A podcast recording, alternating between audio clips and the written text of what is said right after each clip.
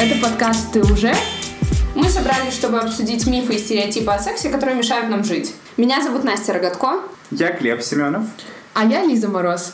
Мы работаем в онлайн-редакции журнала Кукуорг и несколько лет ведем рубрику «Секс». И мы решили, что этот подкаст будет логичным ее продолжением. Это наш первый выпуск, и сегодня мы обсудим три махровых мифа о сексе. Мы развенчаем миф о том, что секс заканчивается тогда, когда кончает мужчина. Потом обсудим, можно ли разговаривать с нынешними любовниками о бывших. И окончательно взорвем миф о том, что секс может быть только у красивых людей.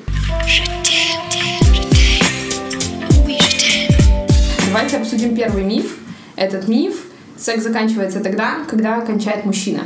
Что вы думаете по этому поводу? Я думаю, что это полное дерьмо, честно говоря. Почему? Ну, потому что в этом процессе участвует два человека, и очень глупо предполагать, что он заканчивается в тот момент, когда выигрывает, в кавычках, один из его участников. Мне кажется, в этой комнате все так считают, нет? Окей, э, ну, в гей-сообществе это происходит немножко по-другому. Когда двое людей занимаются, например, там, пенетрацией, и среди них есть принимающая сторона и, собственно, отдающая сторона, активная сторона, то как только один из партнеров чувствует приближение оргазма, он сразу об этом предупреждает. Скорее всего, это тот чувак, который находится сзади, например, ну или в какой-то другой модификации, в зависимости от позы. И э, принимающая сторона э, либо помогает это себе при помощи рук, либо эту манипуляцию производит тот партнер, который уже близок к концу, и таким образом процесс синхронизируется. Ну, это, как правило, из тех ситуаций, которые со мной случались. Я предполагаю, что есть, возможно, и э, варианты, когда чувак э, точно так же заканчивает и, собственно, считает, что это все. А я вот прям искренне верила в этот миф очень-очень долгое время, а потом я решила затестить э, его на устойчивость.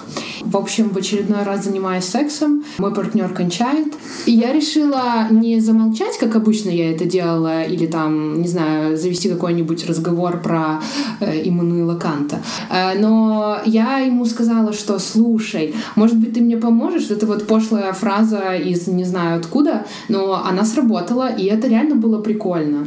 Как он тебе помог? Руками. Он... Лизонька, у тебя все получится. Так, да, кстати, вот есть такие люди, Just do it. Моя проблема, вот лично моя, возможно, она у кого-то тоже есть, в том, что э, человек, который не кончает, который не получает оргазм, он стесняется сказать, что я не кончил, начинает либо симулировать, либо такой, ну и как бы не суждено, так сказать. Но если просто убрать этот стыд, что не просто сделать, конечно, и сказать, что, может быть, ты поможешь мне там рукой, не знаю, оральный секс тоже есть, есть игрушки, если у кого-то они вообще дома есть, то, ну, как бы, в общем, эту проблему можно решить, и все будет отлично. Слушай, а почему просто не обговорить это с берега, например? Потому что это не принято, потому что в том числе мы смотрим кино, мы читаем книжки, где все так классно, изигоин, mm-hmm. и у всех все получается, такой стопроцентный матч, как бы. И знаете что? В фильмах часто показывают секс, в котором, ну, партнеры получают одновременно оргазм. Да. Как часто в вашей жизни это происходило само собой? Вообще В никогда. моей жизни, мне кажется, это был раз или два. Блин, ты везучая. И мы... И я прям думала, да, это классно, это прикольно, потому что тебе не пришлось для этого ничего делать, да, но это прямо редкость. И я подумала о том, что вообще проблема, которую затронула Лиза, что убеждение в том, что секс заканчивается, когда кончает мужчина, он порождает огромную-огромную проблему, которая называется женская симуляция. Про мужскую симуляцию мы можем поговорить отдельно, но просто как происходит э, женская симуляция, почему симулируют женщины. Женщины симулируют по множеству причин, но одна из них — это убеждение в том, что мужчина должен с ней кончить. Потому что секс — это когда в первую очередь зака- ну, заканчивает мужчина, а женщину как бы если повезет. И получается, что мужчина кончает, а какой остается выбор у женщины? Либо, что самое простое, а, смолчать и как бы все, ну, давай поговорим про Иммануила Канта, а, либо, ну, все, до свидания, да, а, либо ты говоришь, что э, ты делаешь вид, что ты кончил тоже, ты там так, ох, ах, ах, и потом тебе человек говорит, а, ты уже, ну, название нашего подкаста, собственно, и ты как бы так, да, да, у меня было, было, ты просто не заметил. А, либо Фраза из моего лексикона, я клянусь. ты просто не заметил, Вообще, вот все, что ты сейчас говоришь, Да. это вот э, фразы, которые я использовала, ну, очень часто, реально. И я только сейчас осознаю, насколько, ну, что я делала. Вот, либо, да, либо уже гораздо более сложный путь сказать, что я не кончила, и это не совсем правильно. Получается, что симуляция — это такая спираль молчания. Я сейчас скорее даже рассматриваю ситуацию, когда ты ввязываешься в долгосрочные отношения, да? Девушка понимает, что, кажется, вот она не дотягивает до оргазма с этим партнером, и она дальше может начинать говорить. А, Слушай, вот мне нужно так, мне нравятся такие позы, мне помогает вот это. Если она это про себя знает. Если она этого про себя не знает, она как бы так, э, ну, сегодня не получилось, может, завтра.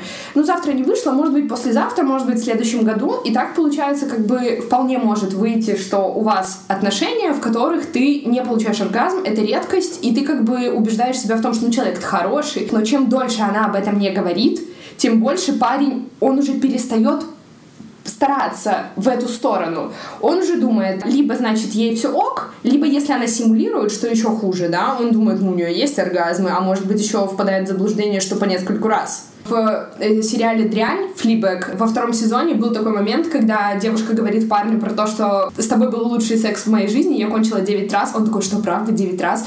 И потом другой э, ну, парень говорит ей, серьезно, 9 раз? Она говорит, ну мне же надо было его спровадить. Я бы хотела вот э, про симуляцию э, сказать. Вот мне прям очень отзывается тема про, про спровадить. Я не раз во время секса, даже с любимыми людьми, ловила себя на мысли типа блин, давай быстрее. Ну, то есть я не говорила это вслух, но у меня была мысль, давай быстрее. Я не знаю, почему у меня эта мысль возникала, но к чему она приводила? Приводила она к симуляции. Возможно, каким-то образом до меня в детстве долетали штуки, что женщина должна ублажать мужчину. Типа она ему что-то должна. Это не- Ублажать или просто женщина должна? Ну, потому что вряд ли в детстве именно про ублажать. Ну, она должна, она должна делать то, как он хочет. Вот, В и... том городе, откуда я родом, есть даже кафе, которое называется «Все, как он любит». О, боже. Еще мне хотелось бы оговорить э, очень важный момент. Я просто, э, я сама с этим, э, ну, часто сталкиваюсь, когда я слушаю какие-то подкасты или что-то читаю, блогеры говорят, ну, вы просто поговорите.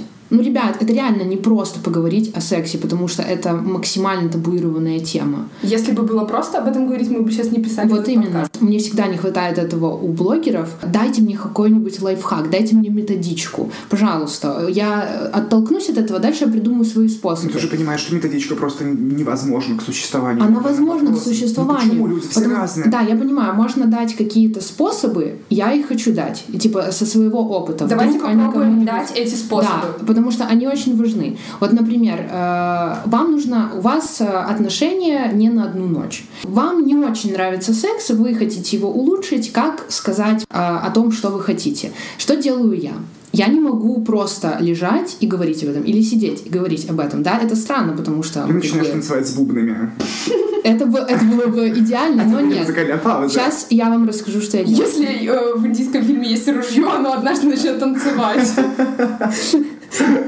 И я встаю такая и Говорить о начинаю. сексе. Да, э, но нет, короче, я лежу, я одеялом закрываю лицо, и через одеяло я говорю вот все. Ну, я как бы не вижу партнера, я в какой-то такой безопасной для меня зоне. Выглядит это стремновато, ну, смешно, но через смех, опять же, через шутки это еще лучше все проходит. Вот, да, как раз это то, что я хотел посоветовать на самом деле. То есть облачить это в юмор, но не, зап- не прятаться, не закрываться там марлей, я не знаю, там одеялом, чем-либо угодно, а просто типа начать с того, что однозначно создаст у твоего партнера ощущение полной безопасности. То есть, типа, вы сейчас шутите, но при этом обсуждаете достаточно серьезные темы. У этого есть, э, опять же, такая э, оборотная сторона, это может пониматься как шутка. То есть нужно как бы пошутить и сказать, «Ну, вообще-то я серьезно, а теперь давай сменим тему. Ну, То есть можно так закончить это, и как бы, чтобы все сделали какой-то важный вывод для себя. Есть же история про то, что если ты не скажешь, все дальше будет плохо. Для него не существует этой проблемы. Пока вы не начали этот разговор, для него просто не существует этой проблемы. Проблему должен решать человек, у которого она есть. Я сама в прошлом была заложницей этой ситуации, и я надеялась, что какое-то божественным каким-то благословением проблема решится. Но она не решалась, потому что я просто об этом не говорила. И когда ты заговоришь, ты обнаружишь эту проблему для человека. Человек может сильно шокироваться, если вы, например, через 10 лет отношений ему говорите, знаешь, а у меня ни разу с тобой не было оргазма. Тут, конечно, он будет в шоке. И у него будет уже травма, потому что 10 лет он жил с ощущением, ну, ты же симулировала, в смысле, как, нет. Но если вы действительно спустя там месяц отношений или одну ночь или сколько-нибудь э, говорите, что, чувак, кажется, у меня вот что-то не выходит, давай подумаем, как мы можем это решить. Мне кажется, что мы можем купить вот такую игрушку или попробовать там другую позу, и мне вообще-то не очень нравится, когда я сверху, я больше люблю, ну, пребывать в пассивном положении, хотя, может быть, это не соответствует каким-то стереотипам стереотипом о том, как должна себя вести тигрица в постели, да? Да, еще к моменту разговора опять э, тема из когнитивной психологии, как говорить. И там есть такое классное правило, когда ты говоришь «я», и чувство называешь. Я хочу или я чувствую что. Ну, то есть не переваливать на партнер. Ты не делаешь что-то и то-то, поэтому у меня нет оргазмов. Не, нифига, он делает все, что и как он умеет, но это ты не, там, не знаю, не рефлексируешь, боишься, стесняешься, и поэтому скажи, я не получаю оргазмов, я хочу, чтобы... и так далее. В общем, мне в какой-то момент это очень помогло и реально изменило мою сексуальную жизнь. Я начала говорить о каких-то своих проблемах, например, я не могу кончить больше одного раза. И мой партнер знает об этом, и я ему говорю, типа, вот смотри, у меня есть это, не расстраивайся, я знаю, что ты очень как-то э, реально хочешь быть вот этим мега-самцом, который доводит меня до миллиарда оргазмов, и я вдруг умираю, как бы, да, в сексуальном вот этом вот запале. Но у меня есть такая особенность, я с ней, скорее всего, как-то когда-нибудь разберусь, можем вместе. Давай? Да, давай, класс. Я подумал, ты мне предложила. Нет, и действительно, это же проблема от того, что все пытаются быть самцами и самками. Вот я хотел сказать, на самом деле, еще до того, как мы перешли к тому, что об этом стоит беседовать, о том, что, скорее всего, мы просто визуализируем и репрезентуем вот эти все паттерны, которые усваиваем там с младенчества, когда начинаем, например, там, открывать для себя порно. Потому что вот именно там, типа, люди демонстрируют какое-то абсолютное удовольствие. А, я еще даже как-то смотрел а, за кулисье съемок порно, и некоторым женщинам действительно вливают какую-то жидкость в вагину для того, чтобы они там демонстрировали сквирт. Да, потому что очень многие, типа, мужчины к этому стремятся, но, к сожалению, не со многими это возможно, может получиться. По крайней мере, легким и доступным способом способом.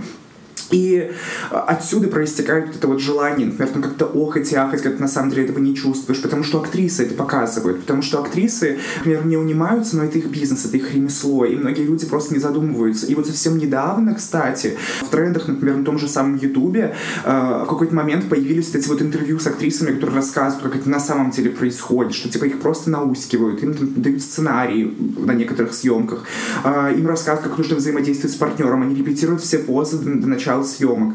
Но когда тебе 14, например, когда тебе 15, у тебя появляется интернет, может быть, сейчас уже это происходит даже и раньше, ты смотришь все эти видео и понимаешь, что ну, вот это та картинка, к которой нужно стремиться.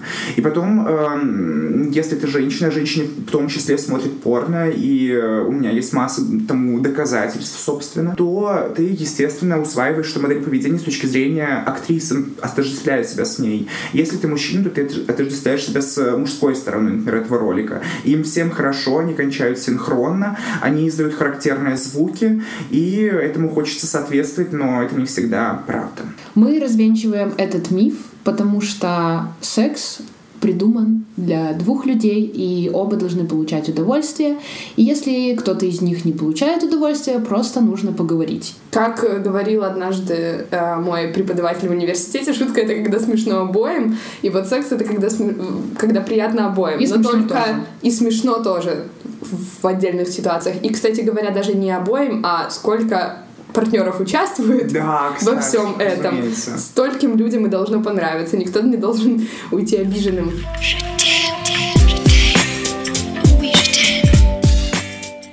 Давайте обсудим следующий миф. Э, я вывела его из разговоров со своими подругами. Он звучит так. О бывших говорить нельзя любовниках, отношениях, неважно. А, просто мы обсуждали это в моей дружеской компании, и у меня есть подруга, которая считает, что категорически не стоит говорить про своих бывших партнеров, а, потому что это наносит некую травму нынешним, и они чувствуют себя м, скованно, им неприятно это слышать, это не обязательно, без этого же можно обойтись, тогда просто можно не заводить эти разговоры. Типа, не задавай вопрос, на который ты не хочешь услышать ответа. Нет, на самом деле во мне это отзывается, потому что мне кажется, что это немножко напоминает какой-то воеризм. То есть я хочу подсмотреть, как это у тебя было там с другими.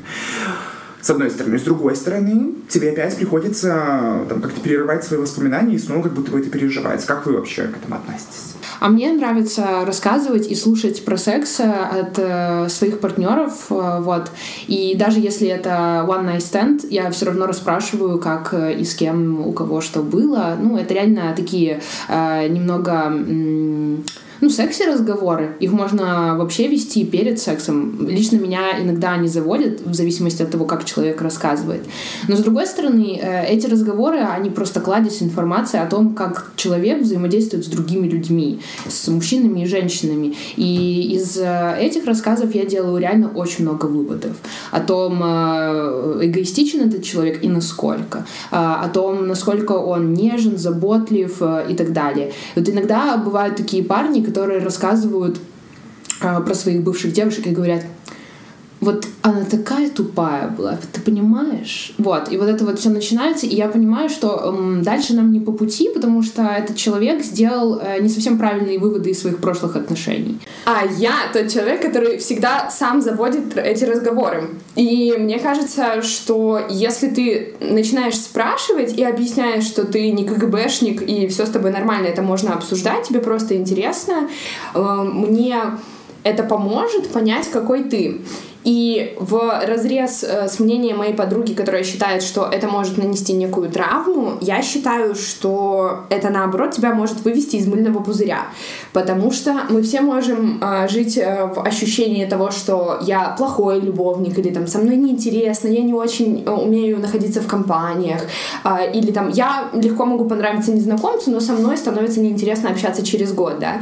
Это какие-то паттерны, которые мы сами про себя себе придумываем, если мы не получаем фидбэка, да. Мгм. И тут, получается, вот этими разговорами ты как раз можешь понять, как человек реагирует на свой прошлый опыт, какие он выводы из него сделал, что ему нравится. В любом случае, ты благодаря этим разговорам выходишь из мыльного пузыря своих каких-то убеждений про этого человека, тебе уже не нужно додумывать, и, по-моему, это очень рационально начинать эти разговоры. Это как э, в одном фильме я увидела, девушка говорит мужчине, я с тобой пересплю, но только если ты не будешь кончать. Он говорит, «Э, какой смысл? Она такая, так ты меня запомнишь навсегда. И с одной стороны, он ее действительно запомнит уже по самому факту того, что она ему это сказала. Это история, которую ты будешь постоянно ну, рассказывать другим людям, потому что есть что рассказать, да. Но с другой стороны, это не всегда те, э, тот секс, тот опыт, даже отношений или там секса непосредственно, который тебе хочется воспроизводить. В конечном итоге ты, если мы говорим про там длительные отношения, человек выбирает вовсе не потому, какой ты офигенный любовник там и сколько раз за, за ночь ты можешь кончить или довести до оргазма этого человека, он выбирает немножко другой характеристикой человека, которого хочется ви- видеть из де- изо дня в день, и с которым хочется заниматься сексом постоянно. Аминь. Мы все себя обязательно с чем-то сравниваем, а так мы хотя бы, хотя бы знаем вообще, с чем себя сравнить. То есть это не что-то такое эфемерное, порожденное именно нашими предрассудками, нашими там предположениями, а тут э, твой партнер конкретно называет тебе, кто э, у него был, в общем, до тебя, и ты уже приблизительно понимаешь, э, с чем ты имеешь дело. Вот, э, если у этих людей что-то общее, например, типа между... там, Короче, это вообще прям да, источник э, даже самоанализа, мне кажется.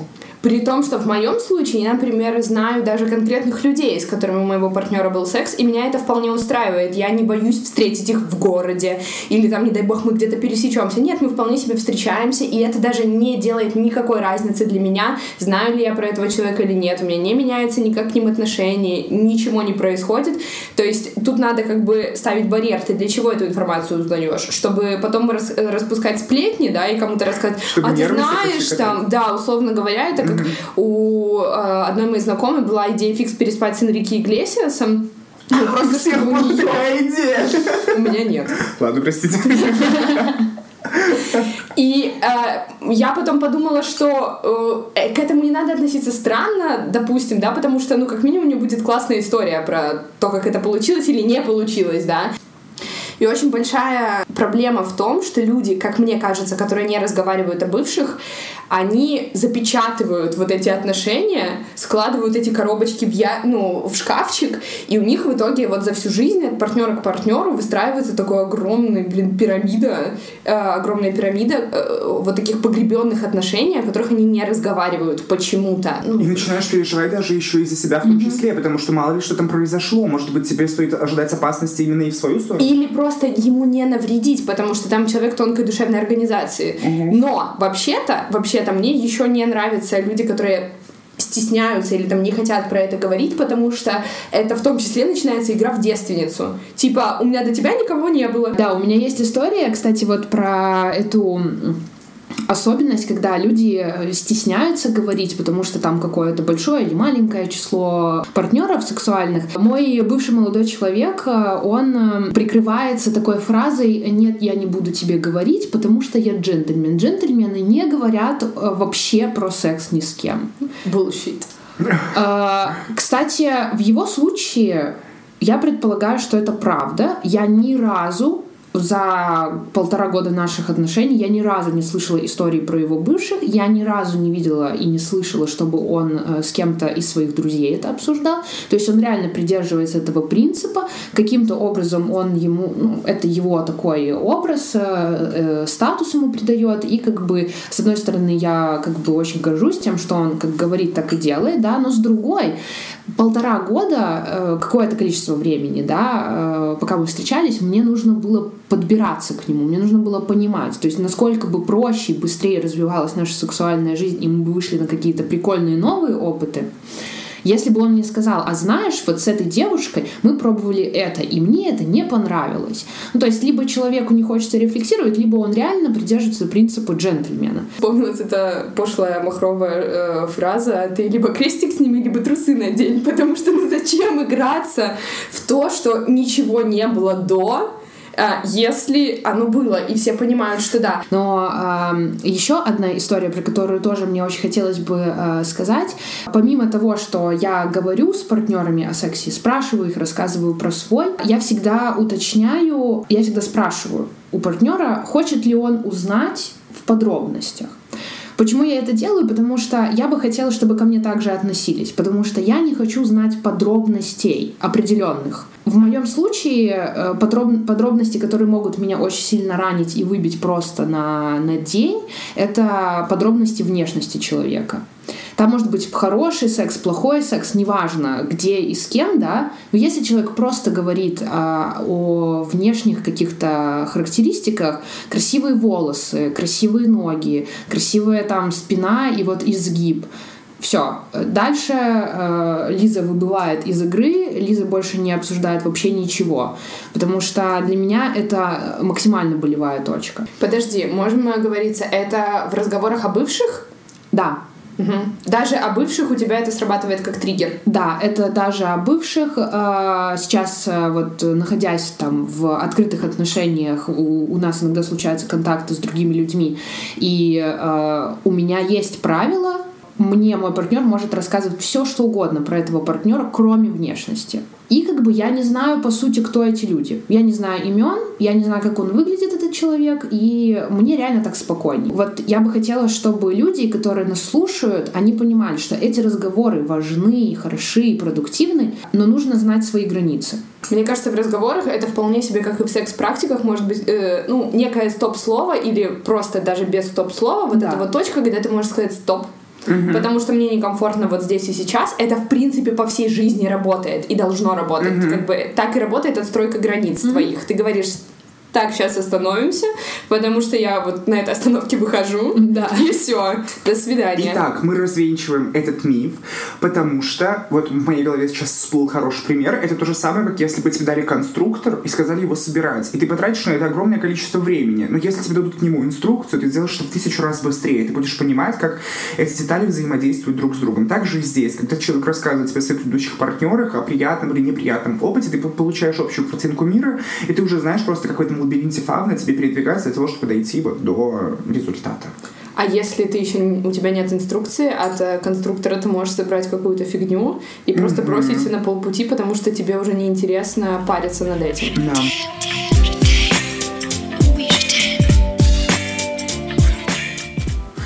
Я обратил внимание на то, что ты сейчас сказала вот в завершении этой темы, о том, что условно тебе не нравится слушать, когда другие партнеры обсуждают внешность своих предыдущих партнеров. И мне кажется, это прям подходит под категорию нашего следующего мифа о том, что секса заслуживают только красивые люди.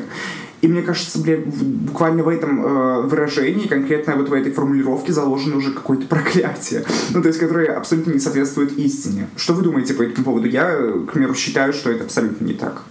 Я тоже считаю, что это не так. И вообще я считаю, что эта формулировка, она максимально токсична для всех людей красивых в кавычках, некрасивых в кавычках, нормальных в кавычках, вот всех людей. А, потому что если а, один из партнеров а, так считает, и вообще кто-то так считает, то из э, секса э, просто исключаются, реально прям исключаются uh-huh. люди до разных национальностей, размеров э, с, с инвалидностью и даже без инвалидности, но с какими-то, например, психическими там расстройствами, да, а ведь у них тоже есть секс. И мне очень важно, чтобы секс был инклюзивной практикой. Я э, не, не тот человек, который в клубе находясь смотрит на человека и такой вдул, вдул, вдул. Вот я вообще хотела... Я этот человек. Реально. Я могу, я могу в шутку обсуждать э, вот в этой парадигме и поддержать разговор, но это ничего не будет значить. На самом деле я хотела сказать, что гораздо страшнее, если человек не то что некрасивый, в кавычках, везде делаем эту сноску, да, а тупой.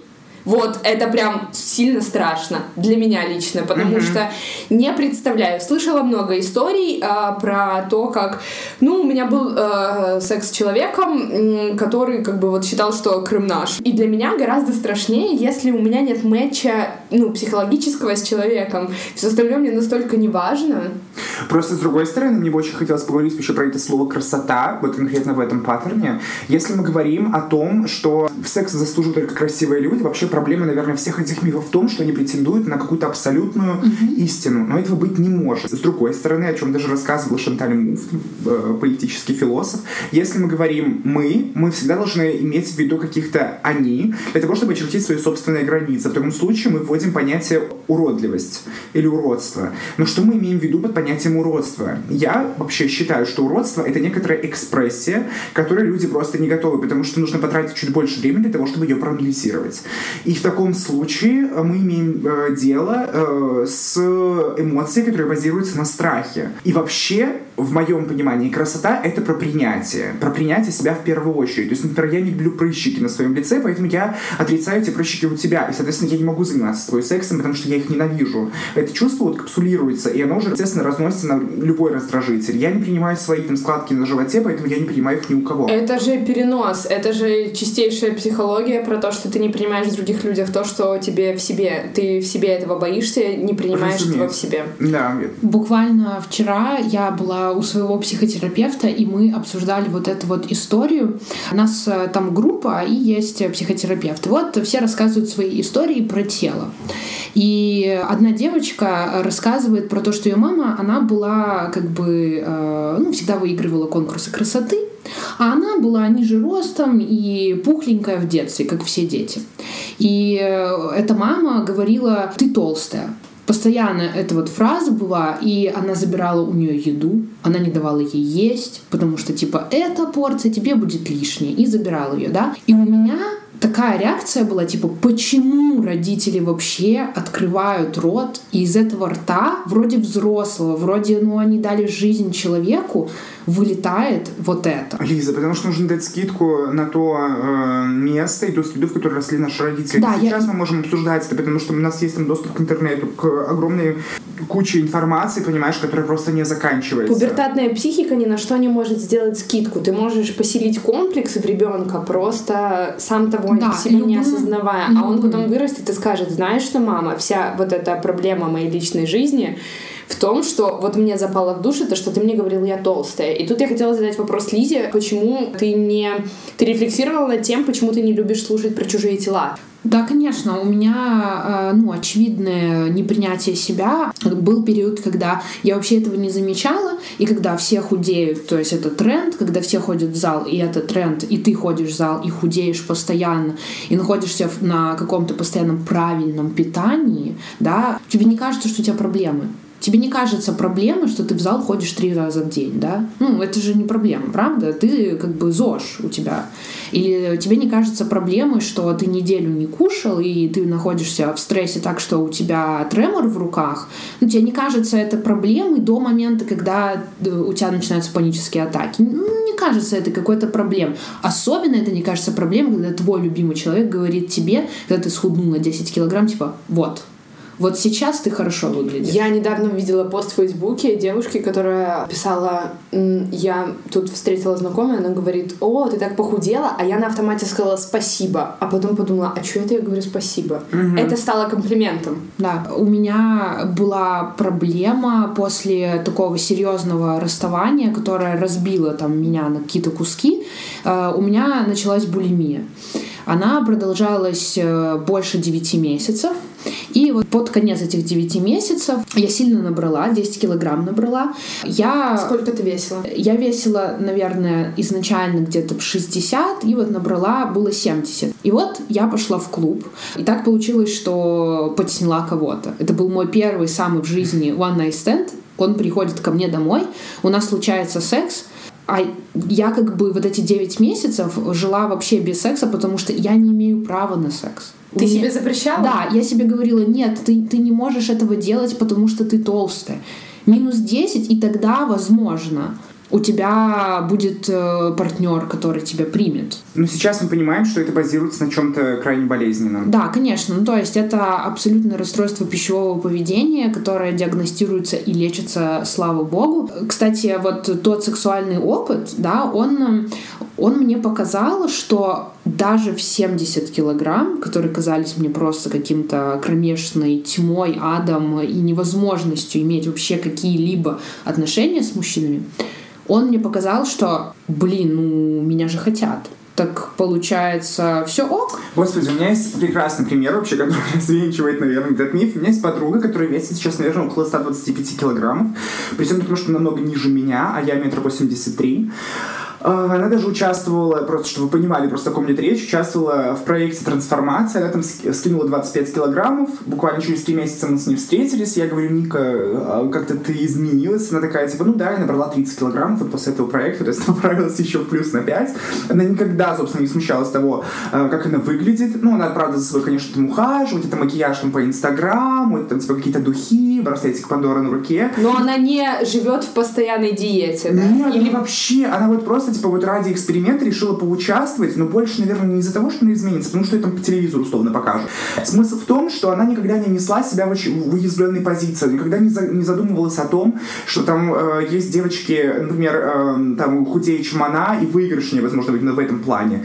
Она как-то ну, транслировала вот эту вот уверенность и редко вообще себя с кем-то вот анализировала, не обособляясь от этих людей. И у нее, собственно, не было дефицита в партнерах. Она имеет хороший секс, она очень часто про него рассказывает. Я уверен, ну, в силу того, что мы с ней дружим около, не знаю, 15 лет, наверное, что это действительно правдивые истории. Я видел ее ухажеров, она сейчас к одному из них переехала жить в Питер, и все прекрасно. То есть, типа, тот человек, который э, выпадает вот из этой канвы и показывает, что можно не укладываться вот в стандартные рамки красоты, но тоже иметь хорошую сексуальную жизнь.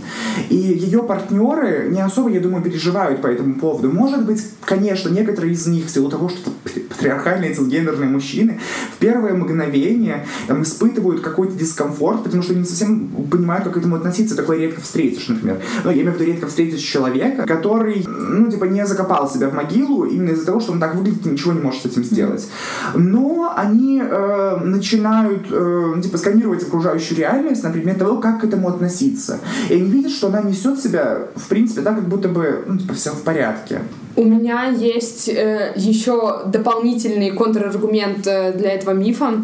Я наблюдала в своей жизни огромное множество очень красивых, классических, э, там, симметричных э, людей, mm-hmm. девушек, парней, у которых такое количество комплексов, что ты просто не понимаешь, откуда они берутся. Слушай, а может быть эти комплексы и привели их к тому, что они так выглядят, собственно? Они... Нет, на самом деле мы пока что еще находимся в том возрасте, когда ты пожинаешь плоды того, что дала тебе природа. И тут вопрос в том, ну, выиграл ты генетическую лотерею или не выиграла. У меня есть давняя знакомая, которая однажды мне рассказывала историю и так долго рассказывала про то, как вот когда ей поставили брекеты, она и боялась улыбаться, она прям видела, как ей все смотрят в рот, как э, все просто не могут ее воспринимать иначе. Я прошу Там... прощения, что я вклиниваюсь, но я смотрю в рот обычно людям, которые носят брекеты, потому что я капец как обожаю эти брекеты, и сам мечтаю себе их поставить, но просто типа у меня нет ну, проблемы в кривых зубах. Я смотрю в рот только если у человека салат в зубах.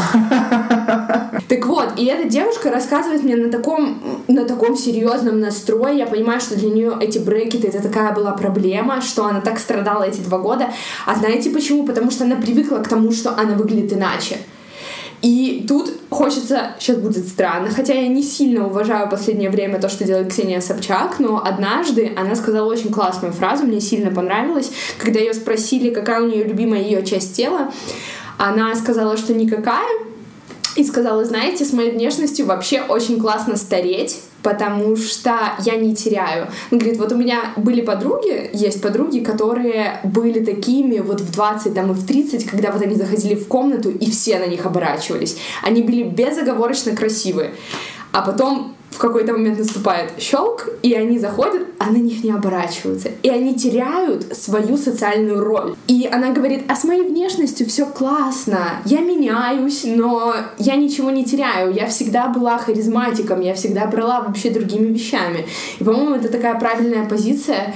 Mm-hmm. А люди, которые красивые в инстаграмном виде, да, они слишком большую роль э, придают, слишком большое значение придают вообще вот этой внешней красоте и ну, начинают... Это такое бремя, на самом деле, потому что ты, если ты соответствуешь какому-то одному параметру, у тебя сразу требуют, чтобы ты соответствовал уже по всем фронтам, и в этом, и в этом, и ты как будто бы на работе. Мне кажется, отсюда появляются эти посты, там, где сиськи и подпись э, с цитатами Альбер Камю, там, ага. э, посторонний. Вот я всегда размышляла об экзистенциальном кризисе.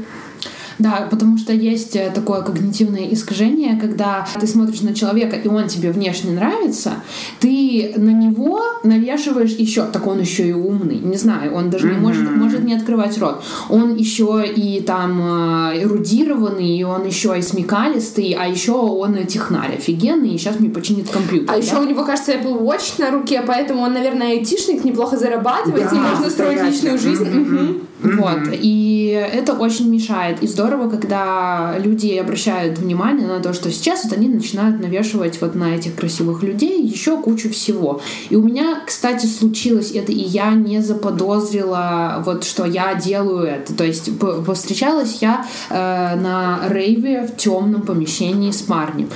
Э, свет э, так светил на его лицо, что я подумала, ну, Аполлон, добро пожаловать в мою постель. Это был я, да? Мы такие встретились с ним в моей постели, но перед этим у нас а, случился разговор, потому что, ну... Сложно дойти до постели с Рейва без разговора, да? Блин, да. И с ним у меня было просто... Вот э, если можно встретить диаметрально противоположного человека всем моим ценностям и убеждениям про этот мир, который, конечно же, трансформируется, но вот он — это просто... Это вот патриархат махровый. Это человек, который может сказать ты девочка, почему ты ходишь в джинсах? О, да, да. И да. ты прям поехала, ты вот привела и... человека к себе домой. Это была безвыходная ситуация, пожалуйста, не осуждайте. Нет, мы никого не осуждаем, но мы прям Да, и я, я подумала, я спросила себя, Лиза, у тебя есть ресурс объяснить этому человеку, что он не прав? На тот момент... самоуважение. У нас был долгий разговор, мы долго-долго разговаривали. Потом, через несколько недель, он только приехал ко мне, и у нас снова случился долгий разговор. Да. А подожди, так сексом мы занимались? Да, ну, у нас случился секс. У нас случился секс после долгого второго разговора. И это был ужасный секс. Ну, потому что вот после него я окончательно убедилась, что я тот человек, которому нужно поговорить и понять подходит мне этот человек ментально? Ну, то есть, э, есть ли мне о чем с ним трахаться, как бы, как говорится, или нет? А это хорошая Но- фраза. Вы знаете, с чем это можно сравнить? Вот как будто бы тебе платят деньги на то, чтобы ты сделал рекламу, ты их берешь, вы уже, может быть, даже и потратил, вы садитесь, э, к примеру, там за стол, начинаете обсуждать, человек рассказывает тебе, что я, например, там поставляю эскортниц в Турцию, и ты такой... Как бы это прорекламировать, да. Глеб, слушай, а как это происходит в ЛГБТ-мире? Там параметр красоты измеряется несколько по-другому. Конечно, не возьмусь говорить за всех, потому что люди, опять-таки, разные, и кто я такой, чтобы выражать всеобщее мнение, но по статистике, которую я вывел, исходя из общения там, с людьми моего же пола, выигрывает тот, кто больше похож на мужчину. Я предполагаю, что просто людей, нуждающихся, например, вот в таких, допустим, там каких-то властных фигурах э, мужчин, там в отцах, ком угодно, там можно прес- преследовать разные теории э, соглашаться с ними, э, гораздо больше, возможно, чем э, людей, которые вот как-то соответствуют маскулинности, например. Из этого я делаю вывод, что этот мир э, полностью объективизирован. И я пря- правда был свидетелем того, как эти люди набирали там какое-то колоссальное количество лайков, например, там больше двух тысяч подписчиков, там, я не знаю, по Где? две тысячи публикаций, в Хорнете конкретно, по две тысячи лайков под публикацией. Думаю, боже мой, действительно так работает. И это на самом деле так. То есть ты котируешься в том случае, если э, там ты выглядишь, допустим, накачанно, если ты худой, если у тебя низкий голос, если в тебе нет никакой манерности, это прям вот такой жесткий триггер для меня, это слово манерность. Если ты не играешь своим голосом, если ты говоришь очень мало, если ты одеваешься как мужчина, если ты занимаешь активную роль в сексе, и это прям устрашает. Получается, гей-сообщество занимается еще больше объективацией, чем ну, гетеросексуальные люди. Возможно, да, но я просто предполагаю, что это жертвы патриархата, наверное. Что ты имеешь в виду? крайне тяжело выстраивать некоторые м, отличные от этого отношения, если тебя всю жизнь убеждали в том, что ты какой-то не такой, и показывали тебе, как это должно быть. И, соответственно, в какой-то момент ты начинаешь быть кривым зеркалом. Ты начинаешь вот это все отражать, верить действительно в эту информацию, ведь, ну, я думаю, для вас не секрет, если тебе 20 лет убеж- убеждать в том, что ты говно, в какой-то момент ты действительно зашли и скажешь себе «я говно». Это классическая кар- картина вот этого ЛГБТ-мира, когда эти люди эм, воспринимают это за чистую монету, начинают в это верить и вычисляют себе таких партнеров, которые хотя бы вот в этом смысле не нарушают правил патриархального мира, они похожи на мужчин. Итак, мы развенчиваем этот миф о том, что э, секс заслуживают только красивые люди, потому что мы не можем привести всех к общему знаменателю. Мы не можем сказать за любого человека на планете Земля, что для него является красивым, к чему ему тяготеть, а к чему нет. Но Инстаграм сильно пытается. Угу. Знаете, мне кажется, что внешняя красота — это вот примерно то же самое сказать, что вот рамки такие-то, да, это то же самое, что сказать сексе. Заниматься сексом нужно только в миссионерской позе, только она правильная. Мгм. И все таки эм, Угу. так а я что, получается, типа извращенец? Или я вообще типа сексом никогда не занимался. Или как бы типа вот поза, в которой я достигаю оргазма, она все под запретом, вот это делать нельзя, это некрасиво, это неправильно. То есть мы просто от- отказываем себе в огромном количестве удовольствия, которое могли бы поиметь, э, просто забив на вот эту странную классическую модель того, как надо. Мгм. И еще, э, мне кажется, важно сказать, что в нашем мире живет, ну, очень много людей, реально очень много людей, и на каждую особенность найдется свой ценитель, и это доказывается в пределах одной страны, а в пределах планеты Земля уж тем более. Поэтому красота, она в первую очередь идет от уверенности, и чем увереннее ты себя чувствуешь, тем больше ты к себе внимания привлекаешь, потому что всем не хватает уверенности, и здорово, когда люди могут ей делиться, например, с другими. Поэтому классно, если люди будут э, ценить себя и любить себя, и тогда у них будет на самом деле намного больше секса. И он будет интереснее. Согласен. Плюс один. Agreed.